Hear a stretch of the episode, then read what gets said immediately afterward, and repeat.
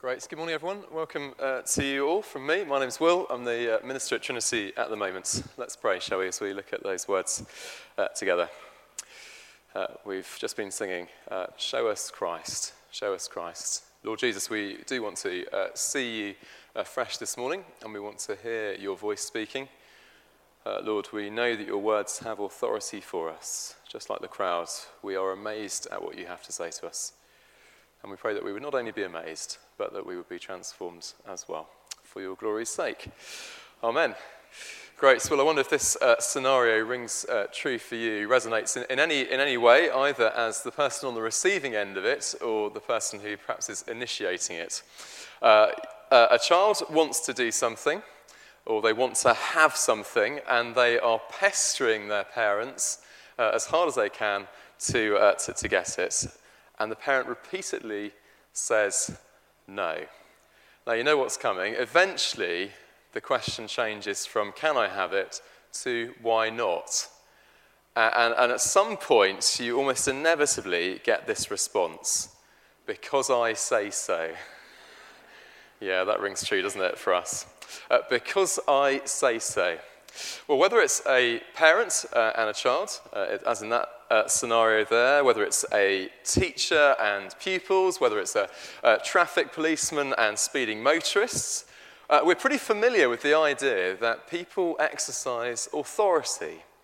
And they do that in, in different ways. Say, for example, you know, the policeman exercises authority by handing out a speeding ticket if you're uh, caught uh, speeding on the A11. Uh, a teacher exercises authority by marking and, and grading the, the, their um, pupils' work. Um, a parent exercises authority through their words, uh, just as we saw in that first example. Jesus is one with authority. He's got authority that is given to him by his heavenly Father. But how does he exercise that authority? Is it like a policeman? Does he hand out speeding tickets? does he kind of grade our work? No. Well, actually, as this passage tells us, actually, it's a bit like the parent. He exercises his authority by his word. Uh, that's what our passage shows us uh, this morning, but it actually shows us two deeper truths about how Jesus' word works in the world. And I want to explore these truths uh, this morning, and they're these. Uh, firstly, this passage shows us that Jesus' words have the power to transform lives and secondly, that Jesus' words must take priority over everything else. Jesus' words have power, Jesus' words take priority. Let's look at the uh, first one first, shall we? And if you've got uh, your Bible open in front of you, that would be a great uh, help to me. Well, it's been said that there are uh, two kinds of preachers. Uh, there are preachers who have something to say, and preachers who know they just have to say something. Uh, I'll let you pass judgment on my preaching at the end of that. Um, that's uh, one thing that's been said. I've also heard this rather unflattering definition given of preaching. Somebody said this to me at college, which I've never forgotten uh, a monstrous monologue given by a moron to mutes. Uh, that flatters nobody, does it, at all, I think. Uh, even as a preacher, and I am somebody who believes very firmly in the uh, importance of preaching, I have to say sometimes there's more truth in those statements than I would care to admit. It's probably true, it could be said of my preaching as well, even at times. But you definitely could not say that about the Lord Jesus' preaching, could you? Uh, both uh, this week, if you were here last week, and, uh, and uh, last week, you, uh, we've seen uh, from Luke's Gospel Jesus at work teaching and preaching. so last week, he was in the synagogue in Nazareth, opening up the scriptures and leaving the crowd absolutely astonished at what he said. Then they quickly changed to anger as well, because Jesus' words always bring forth some kind of response, don't they? And this week is much the same. Uh, Jesus is again, he's in the synagogue, he's in public worship, but at this time, actually, it's in Capernaum, it's a little bit further around on the, uh, the shore of Lake Galilee. Same kind of scenario, he's in the synagogue opening up the scriptures. And yes, again, his preaching provokes a reaction, didn't it? Verse uh, 32. Uh, the, the people were amazed at his teaching, at his message, because his words had authority. Uh, these were people who would have been used to sitting under religious teaching, under, under preachers, and, uh, and so on and so forth. But the religious teachers of Jesus' day would have preached in a very different style.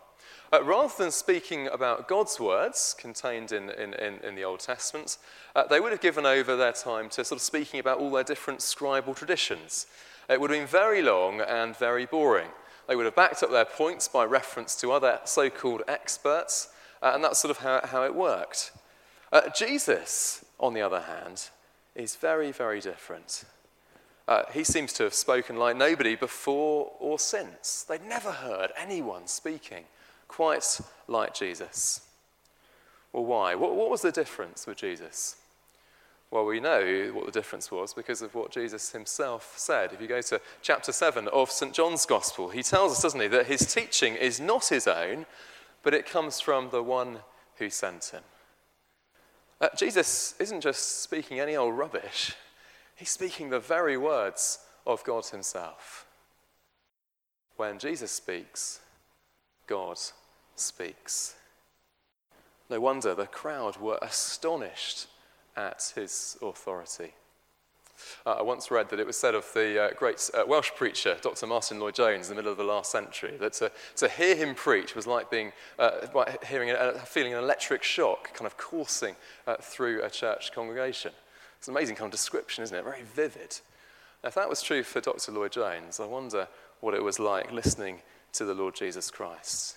How much more true must that have been to hear him, uh, feel him searching people's hearts with his words, with such wisdom, with such authority, uh, shamelessly setting out his claims to be the Son of God and the King of Kings.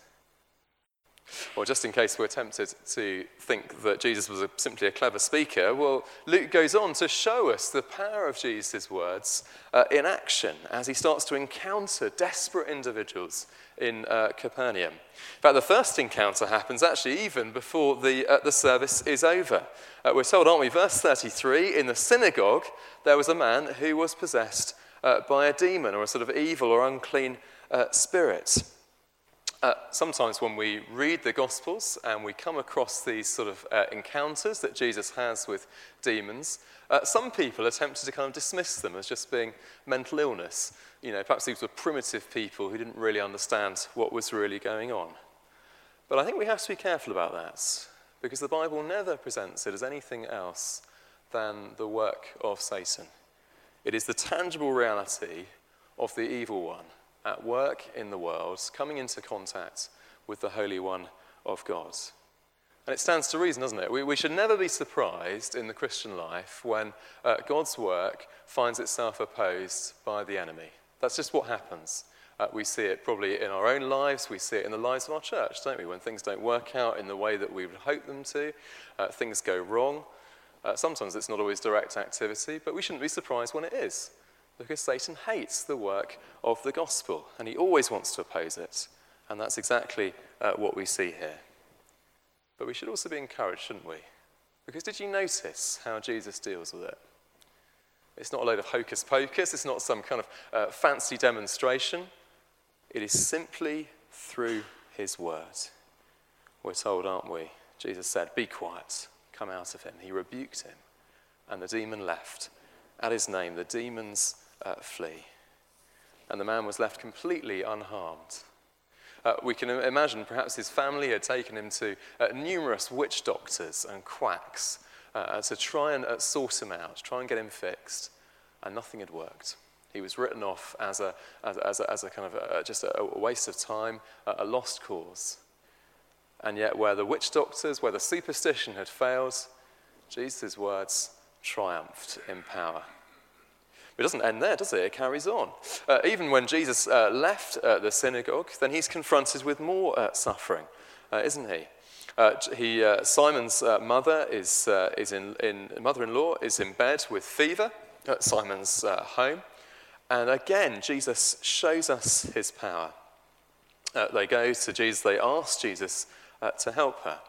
Now, it's easy just to kind of pass over this and think, well, you know, she had a touch of man flu or something like that. You know, it wasn't very much, but a paracetamol would have sourced her out. But actually, if you read this closely, Luke is showing us some of his medical training. Uh, the, the, the, uh, the, Greek phrase that he uses to say suffering from a high fever is, straight from medical textbooks. And, and Luke is kind of is, is saying to his readers, she was really seriously ill.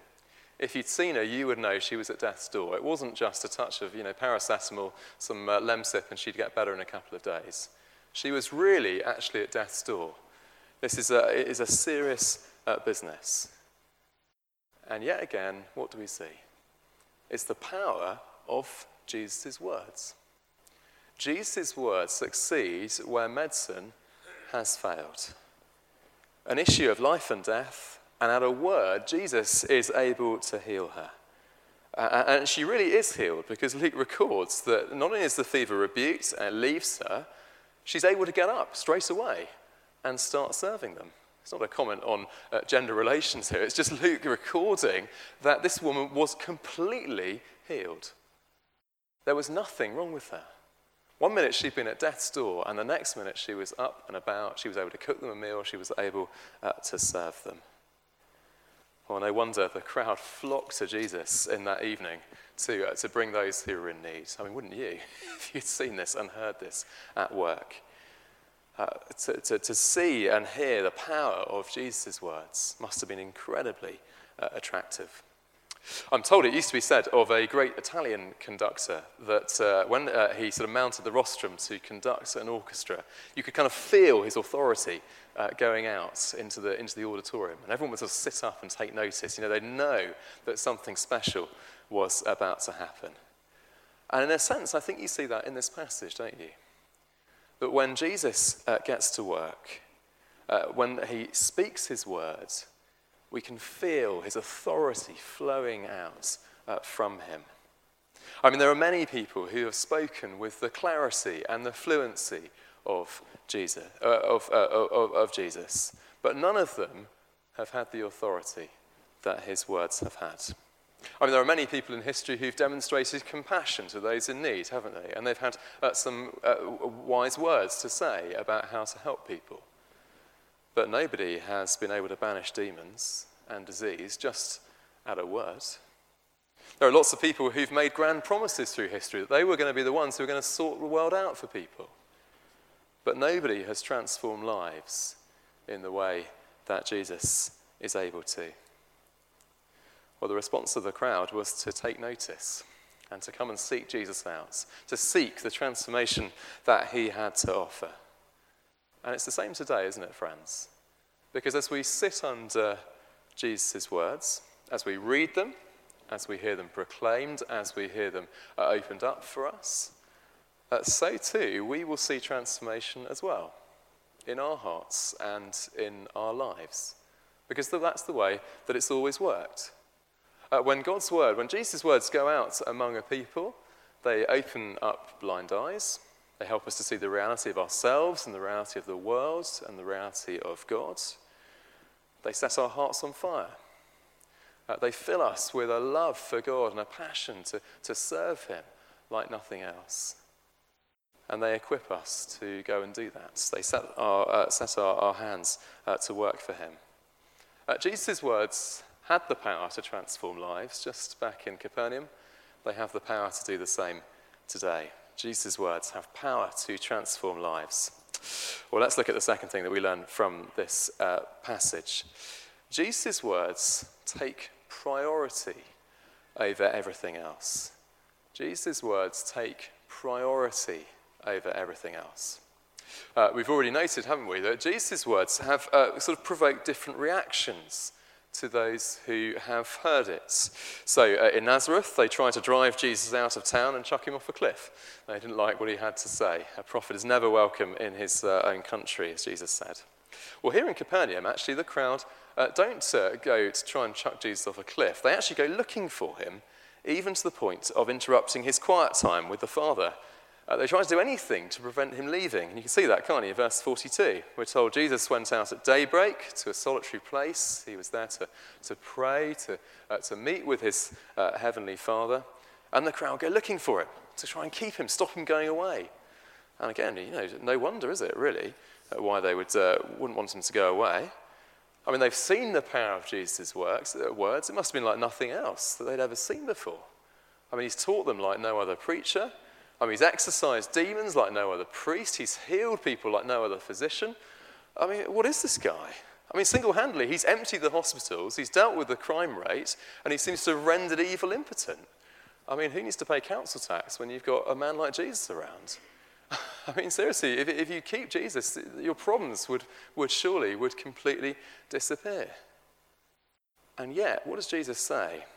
Verse 43 Jesus refuses. And he has a very good reason for doing so. He says, I must preach or proclaim the good news of the kingdom of God to the other towns also, because that is why I was sent. Jesus is a man on a mission, and it is a bigger mission than simply sorting out the social problems of Capernaum. He's a man under authority. He's under the authority of the, his heavenly Father. It's pretty emphatic, isn't it, in our English uh, NIV translations. In the Greek, it's even more so. There's a kind of construction that Luke uses for us, which he uses quite a bit through his gospel. And every time, it's underlying, it's sort of highlighting for us that Jesus is a man under God's authority. He knows why he's here. He's a man on a mission. And, and it's sort of repeat, this repeated idea that he's, uh, he must do something. He must kind of uh, go and do the next part uh, of his mission. Jesus is under God's instructions. Well, what's the mission that he has uh, for uh, that the heavenly Father, his heavenly Father, has given him? Well, we're told, aren't we? It is to preach the good news of the kingdom. Uh, somebody once said God had one, only one son and he made him a preacher. There you go, that's some encouragement, isn't it, for uh, preachers everywhere. Jesus has not come to heal the sick or even to cast out demons, as significant as, and as important as those things undoubtedly are. Ultimately, Jesus has come to proclaim the good news of the coming of God's kingdom in his own person to the people of God. Again, we shouldn't be surprised about this. If you were with us last week, uh, you'll know uh, that we were looking at the kind of uh, announcing of Jesus' um, manifesto. Jesus stood up in the synagogue in Nazareth and he read from the prophet Isaiah uh, and announced that this is what he had come uh, to do. That uh, extract that, uh, that Jesus uh, read from is from Isaiah 61. You can read it in uh, verses 18 through to 19 in the earlier part of the, of the chapter. It's from Isaiah 61. It's a great prophecy about the coming of God's warrior king, his sort of anointed king, who was going to come and uh, sort out the problems.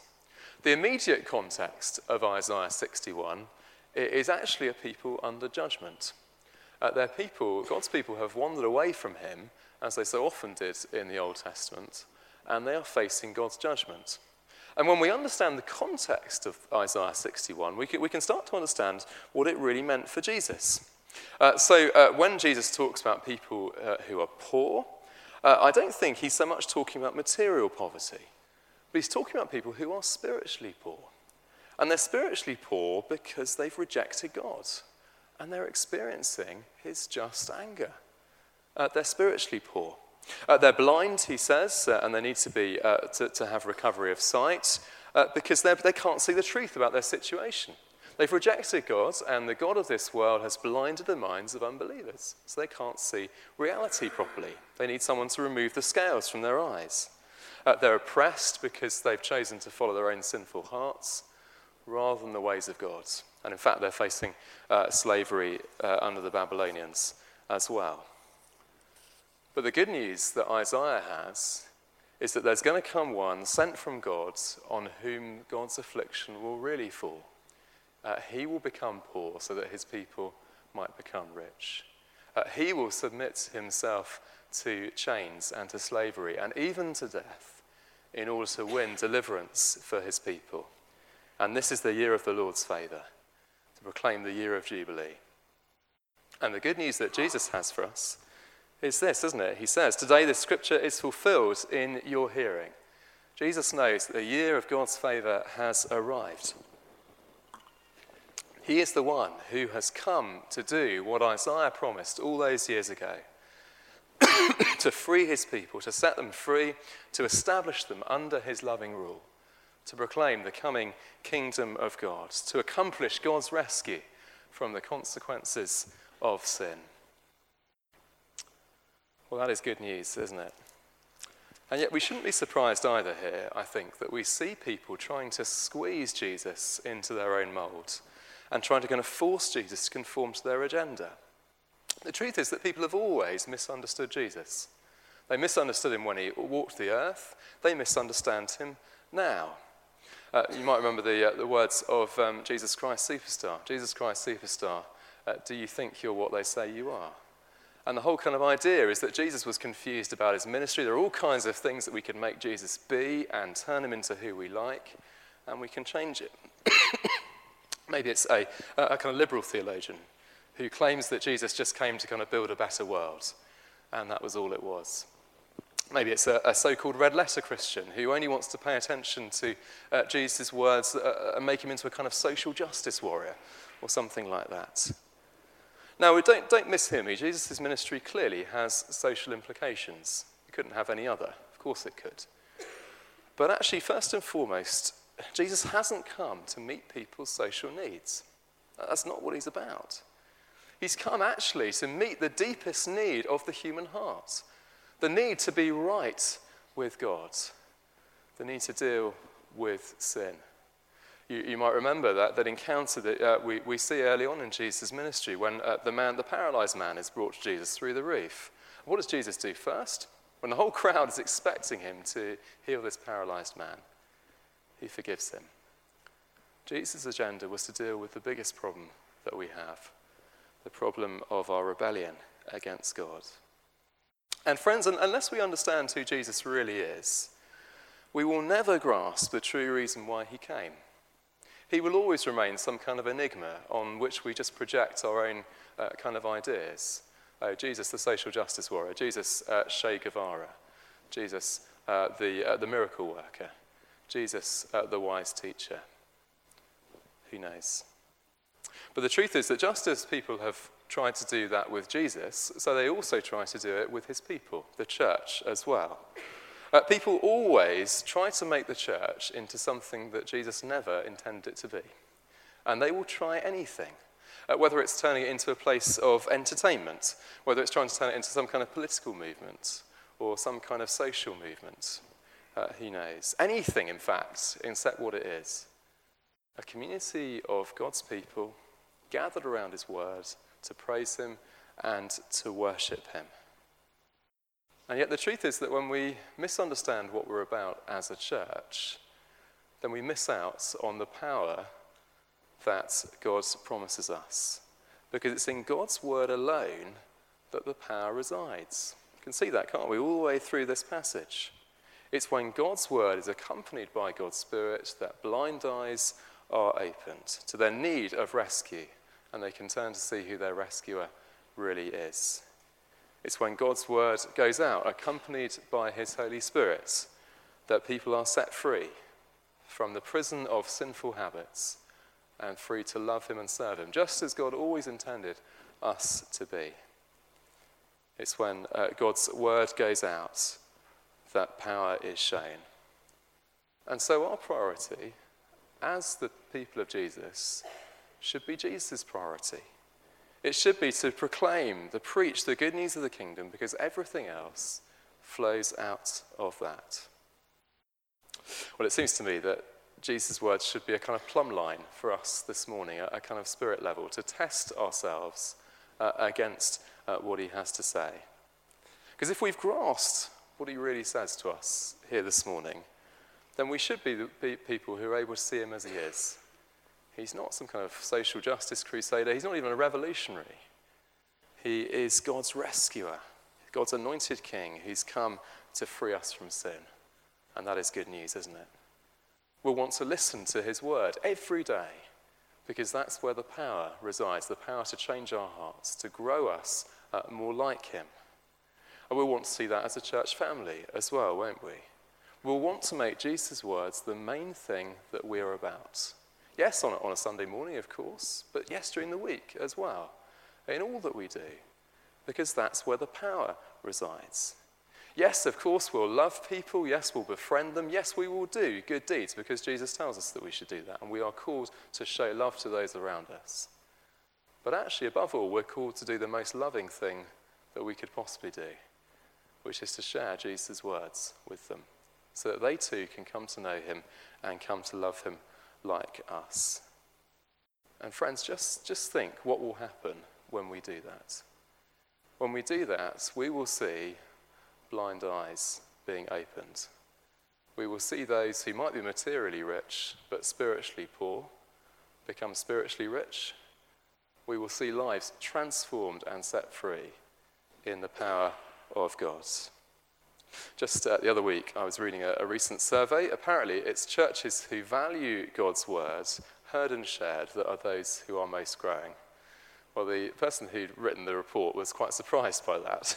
but I think on the evidence of this passage, we shouldn't be surprised at all, should we? And actually, we know that in experience as well.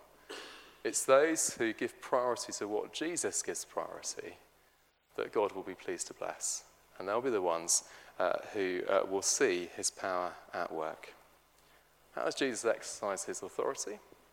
He does it through his word. His word heard, his word proclaimed, and when his words are given priority, we see his word work in power among his people. Let's pray. Lord Jesus, we do thank you that uh, you came to proclaim good news. Thank you that it is good news of a Saviour, the Saviour that we so desperately need.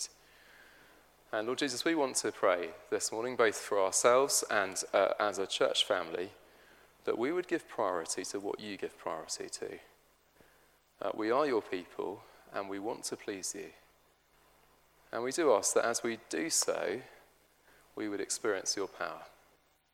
We pray that we would see hearts changed, uh, hearts that once were, were cold to you, set on fire with love for you eyes that are, blind to your claims and to the truth of our, our and our needs, opened up to see you clearly. And Lord, we pray that you would free us from sin so that we can serve you uh, just as we were intended to do so. Do it, we pray, by your power. Amen.